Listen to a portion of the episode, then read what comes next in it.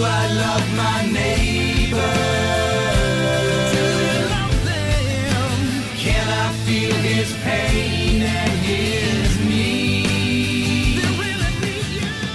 Welcome to Freedom to Choose, brought to you by Just As I Am Ministries, giving hope to people caught in the devastation of addiction. In this series, Questions I'd Like to Ask God, Rich Kallenberg shares 10 messages about God who loves you more than you can imagine. A God that wants you to understand Him, and yes, a God that welcomes your difficult questions about Himself and the way He runs His universe. Rich found freedom 18 years ago from his out of control life of drug addiction and alcoholism when God found him. Break free from the chains that may bind you or your loved ones. Now, here's Rich on Freedom to Choose. I'm one of those sentimental kind of guys. When I see a house like this, my mind, I don't know if your mind will go back with me, but my mind goes back to a 21 year old man out there building that house by himself. And then about one o'clock in the afternoon, his wife comes with a picnic lunch. And they sit out there in the grass and they talk about their life that's going to come and all their dreams and all their hopes. Maybe they kiss and look into each other's eyes. And then two years later, she dies of tuberculosis. And everything's shattered. Or maybe he dies in some terrible way. You never know. When I see an old car like that, I think of a family especially when you grow up in a small town like Lincoln, you knew everybody. You went when somebody went uptown and got a new car, it was a big deal. The family would go up. They'd either go up to Level Chevrolet. I can't remember the name of the Ford dealership now. It was right up the road. But the family would go up, little ones, and they'd get that car and they'd drive off in the car. And, you know, it was just a big deal to get a new car.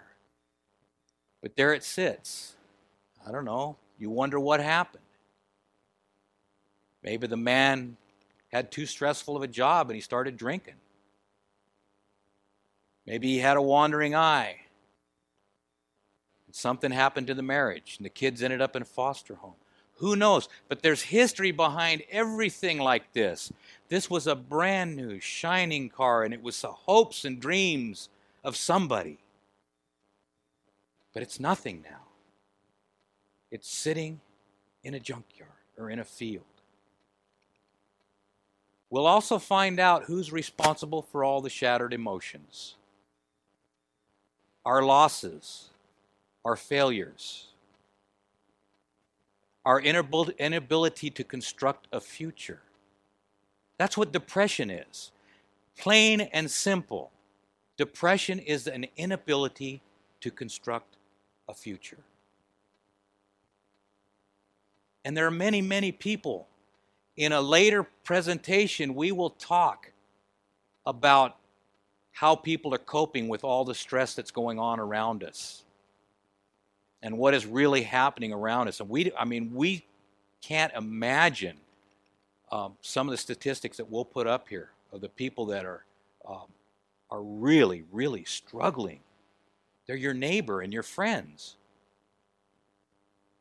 So, what is it that God wants from his creatures? What is it? One word. What is it? Somebody say?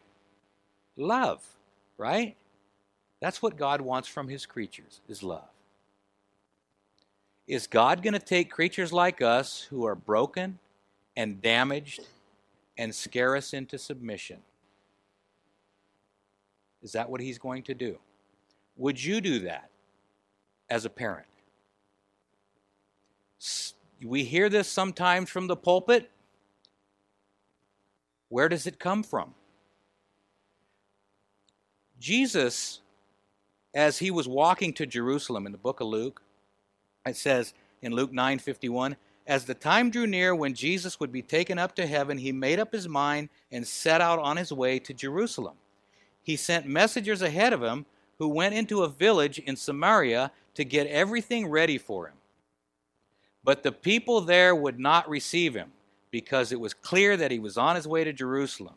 When the disciples, James and John, saw this, They said, Lord, do you want us to call fire down from heaven and destroy them? But he turned and rebuked them and said, You know not what manner of spirit you are. For the Son of Man has come not to destroy men's lives, but to save them. And they went on to another village. That's an interesting text, isn't it? I think the Tower, is everybody familiar with the Tower of Babel story? We'll get into it a little bit later, but I just wanted to, when I think about those disciples and I think about the Tower of Babel, it kind of run parallel because if you were to ask those Tower of Babel builders, don't you believe in God? Why are you building this tower? You know what they would have said? That's why we're building the tower. We believe in God, but we're scared to death of Him. That's why we're building the tower.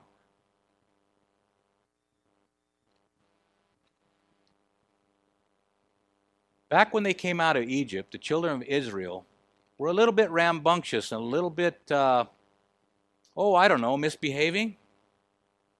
And God had to thunder from Mount Sinai, didn't He? In awful grandeur, if you will, right? But is that the ideal way to win somebody? Would you do that to your family? Do you do that to your family? Do you line them up in the morning and threaten them and say, Tell me that you love me? That's not the ideal. So God has many times tried to get our attention in many ways. Many times it has not been the ideal because of the way we behave. And he's run a risk of being misunderstood, hasn't he? That's not the way we would run our family, is it? So, God, is he going to scare us into submission or is he going to deceive us into submission? Would he deceive us to win us over? Anybody know what those are? Pill pockets? Huh? our cat has, well, our, we have two cats with hyperthyroidism. Okay? In other words, if they don't have their pills, their heart races at about 180, and it just, it'd be torture to them to watch them die like that, right? So we have to deceive them to keep them alive. We have to put their medication in the pill pockets, and they've been, they both got this thing at the same time, their brother and sister, and they got it at the same time, and they've been on this medication for over a year now and it's keeping them alive but we do we have to deceive them to keep them alive but would god do that he actually very clearly says no i'm not going to deceive you in fact in 2 timothy 3.12 he says indeed all who desire to live a godly life in christ jesus will be persecuted no deception there while evil people and impostors will go on from bad to worse, deceiving and being deceived. That's how it is. He's not going to deceive us to try to win us over, saying everything's going to be pink Cadillacs and roses. Right? So that precipitates another question What will God do? How can He convince a bunch of damaged rebels to come over to His side? what can he do? Well, I don't know about you, but for me, he come into my life and he has swept up the broken glass from the wreck that I have caused. Has he done that for you? Can he do that for you? Romans chapter 2 verse 4 says, "Do you presume on the riches of his kindness and forbearance and patience, not knowing that God's kindness is meant to lead you to repentance. It's God kindness. Do we give him a chance? This is from a book called Healing for Damaged Emotions. It's uh, written by author David A. Seamands. And it was very helpful to me. And like I say, sometimes people put things in ways in which I couldn't if I wrote it, put it better, so I just give the credit to them and read it. Healing is the miracle of God's recycling grace, where He takes it all and makes good come out of it, where He actually recycles our hangups into wholeness and usefulness.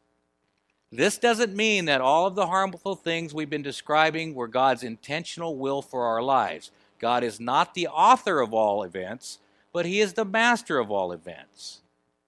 This means that nothing has ever happened to you that God cannot and will not use for good if you will surrender it into His hands and allow Him to work.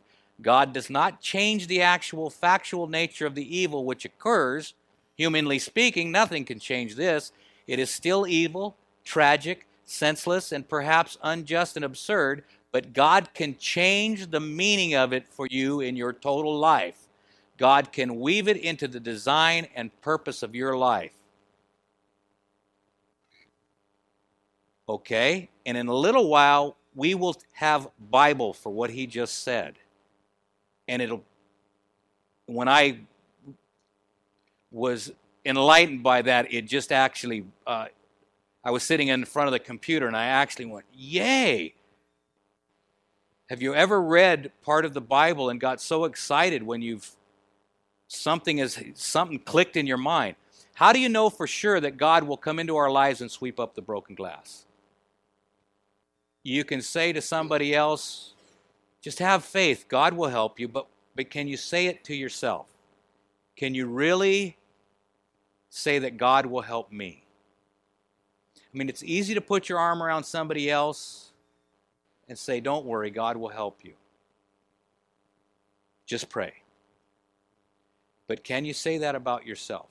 Is God working in your life to the point where you have that much faith? Well, everybody see the sheep out here on uh, on Ferrari Ranch Road? I got like a 911 call one night. It was my wife Susan. And I could hardly understand her. There's a they left one out here. One, one, one what? They left one sheep out here all by himself. He just and she was going crazy. I said, well, maybe we better call the city because they and, and so she calls the city. And the city said, well, I don't know. Would they call him a grazer? Yeah. She said, I don't know what grazer it was, but we will call around and we will find out whose sheep this is and we'll make sure that that sheep gets loaded up. So evidently, when they came to pick up the sheep, they had left one, or the one had got lost, or whatever. And when I went by, there were people all over. It was get, it was late. It was a big to do. And the grazer, grazer did come, and it got brought this, you know, loaded the sheep up, and and the, and everything ended up fine. My point is, is a human being with the limited amount of capacity to love can that be that worried about a lost sheep that she would call someone and that person would call a whole bunch of people and put a whole search party network in progress to come and get this one lost sheep, what do you suppose God would do? What do you suppose God would do? Come to me, all you who labor and are heavy laden, I will give you rest. Take my yoke upon you and learn from me, for I am gentle and lowly in heart, and you will find rest for your souls. For my yoke is easy and my burden is light. That sounds like a promise to me. How about you? What if you're like me, though, and you have a lot of broken glass to sweep up?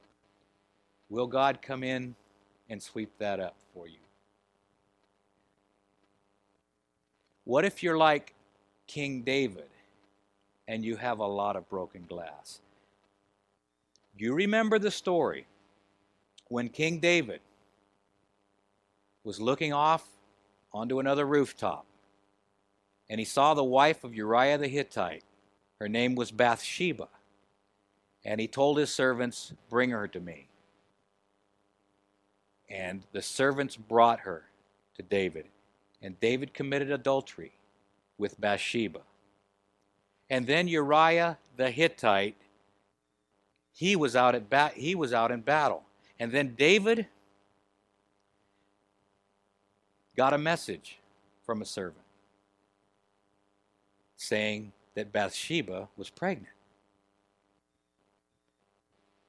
David didn't know what to do. So he tried and successfully, and I won't go into the whole story, he murdered her husband. So he committed adultery and murdered her husband. And we pick up the story here in 2 Samuel. And it's really interesting. What was David? He was a shepherd, wasn't he, before he was a king? And so God, in order to get a message through to King David, tells a short story about a ewe lamb because God knew it would reach David's heart. He knew it would touch his heart. In 2 Samuel 12:1, and the Lord sent Nathan to David. Nathan was a prophet to deliver this message to the king, and he had a tough message to deliver. He had to tell the king that the king had blown it. That the king had committed murder. And the Lord gave him the exact perfect words to do that. And he came to him and said to him, There were two men in a certain city, the one rich and the other poor. The rich man had very many flocks and herds, but the poor man had nothing but one little ewe lamb, which he had bought. And he brought it up, and it grew up with him and with his children, and he used to eat of his morsel and drink from his cup and lie in his arms, and it was like a daughter to him. Now there came a traveler to the rich man, and he was unwilling to take one of his own flock or herd to prepare for the guest who had come to him. But he took the poor man's lamb and prepared it for the man who had come to him. Wow. Then David's anger was greatly kindled against the man. And he said to Nathan, As the Lord lives, the man who has done this deserves to what? die. And he shall restore the lamb fourfold because he did this thing and because he had no pity. David has just pronounced judgment on himself, hasn't he? Notice.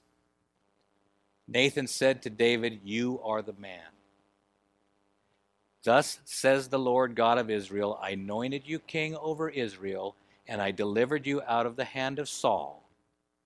And I gave your master's house and your master's wives into your arms, and gave you the house of Israel and of Judah. And if this were too little, I would add to you as much more. Why have you despised the word of the Lord to do what is evil in his sight? You have struck down Uriah the Hittite with the sword, and have taken his wife to be your wife and have killed him with the sword of the Amorites. Can you imagine Nathan? That's the king he's talking to. Whew. To the choir. Now, he's just told David, what? You've just done something terrible. David responds. But what's interesting Remember from the book we just read that God would take these horrible events in your life and turn them around? And completely turn them around? Completely turn them around. Read this. To the choir master, a psalm of David, when Nathan the prophet went to him, what does that say? After he had gone into Bathsheba let me ask you a question. Do you find it interesting that God asks a man to write something in the Bible after he's done something terrible like this? I thought only holy men of old wrote the Bible. This is after he's committed murder. This is after he's committed adultery. Notice what David says, and I, I can't wait to get to the last line of this, but notice what he says. God has gone to him and asked him to write about this experience. He's going to put it in the Bible. Have mercy on me, O God, according to your steadfast love, according to your abundant mercy. Blot out my transgressions. Wash me thoroughly for my, from my iniquity and cleanse me from my sin. For I know my transgressors, and my sin is ever before me. Against you, you only have I sinned and done what is evil in your sight. Behold, you delight in truth in the inward man, and you teach me wisdom in the secret heart. Purge me with hyssop, and I shall be clean. Wash me, and I shall be whiter than snow. What is David doing? He's yearning out for God to cleanse him from what he's done wrong. He's praying earnestly God, I see what I've done. Please, somehow, cleanse me. Hide your face from my sins. Blot out all of my iniquities. Created me a clean heart, O God. Renew a right spirit within me. And now notice Restore to me the joy of your salvation and uphold me with a willing spirit. Now get this.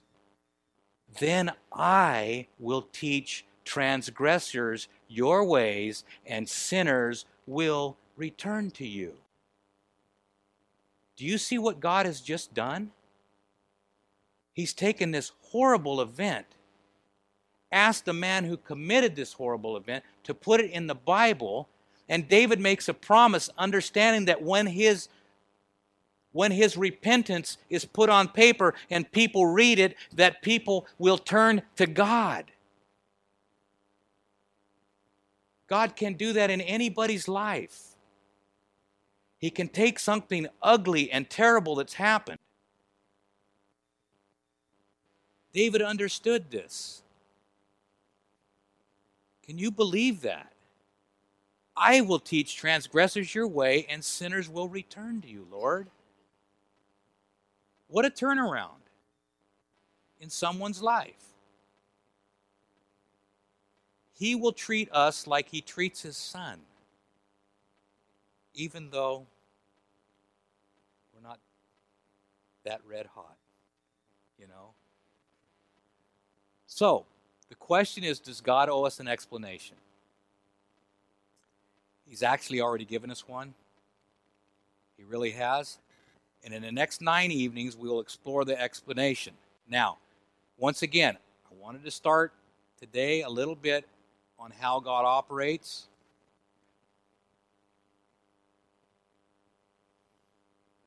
Have you ever thought that God's given up on you? Anybody ever think that? Okay, a lot of hands. Can you see that that's an artichoke plant? Kind of hard to see, huh? Um, tomorrow night will be a different kind of presentation, a little bit different. But I'll, tell, I'll, I'll share with you some struggles that I have every now and again. It's right between the ears. And sometimes I struggle with whether God has given up on me. I have those struggles. And I'm glad I saw some hands out there because I don't feel so alone now. One time, I uh, not too long ago, about a week ago, I'm walking down the driveway and I'm talking with God and and and you know, I'm not getting it. God gets it. I'm the one that doesn't get it. And I'm walking around, you know, and, I, and I'm and I'm feeling like that He's given up on me. Not because that's the way he is. It's because I've been listening to that old man in there. You know, the one that knows everything about you? the old man back there in your, in your head knows everything you've ever done bad, and he brings it up at the most inopportune times. I was listening to him, and he was bringing up all the bad things. And so I'm thinking, you know, God, if I were you, I'd give up on me. And I came around the corner and I looked in our winter garden and I saw that artichoke plant. That artichoke plant, I stopped watering in July because it had died. I gave up on it. And God said, I didn't give up on the artichoke plant, nor will I give up on you. He won't give up on any of us. But Once again, we have to understand how he operates to answer questions. Do I love my neighbor? Love? Can I feel his pain and his need? Really. Thank you for listening to Freedom to Choose and this series, Questions I'd Like to Ask God. If you or someone you know is living in addiction captivity and having trouble finding God, Rich and Susan Cullenberg are living testimonials that God does work miracles. They've created a seven step, biblically based handbook and a recovery workbook to move those you love toward freedom. If you'd like to order the Addiction Recovery Workbook for yourself or someone you know, just give them a call and they'll send it to you. 916 645 1297 or go to justasiamministries.com. As a nonprofit, they're supported by people like you. 916 645 1297 or justasiamministries.com. Thank you for listening, and remember, you can do all things through Christ who strengthens you.